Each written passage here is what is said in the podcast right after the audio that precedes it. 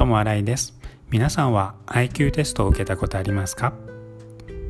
最近私は YouTube で IQ に関する動画を見ていて自分の IQ はどのぐらいなのかなと興味を持っていました。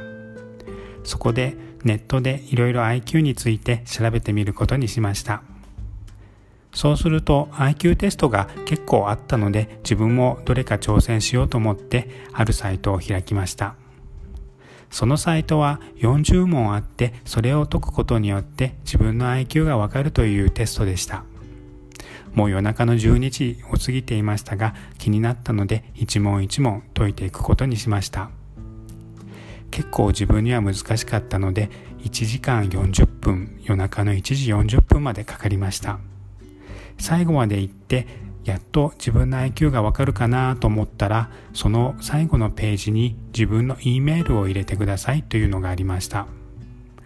おそらくその E メール経由で自分の結果が送られてくるというものだったと思うんですけどそこでちょっと自分は不審に思っちゃって普段使ってない E メールを入力しました。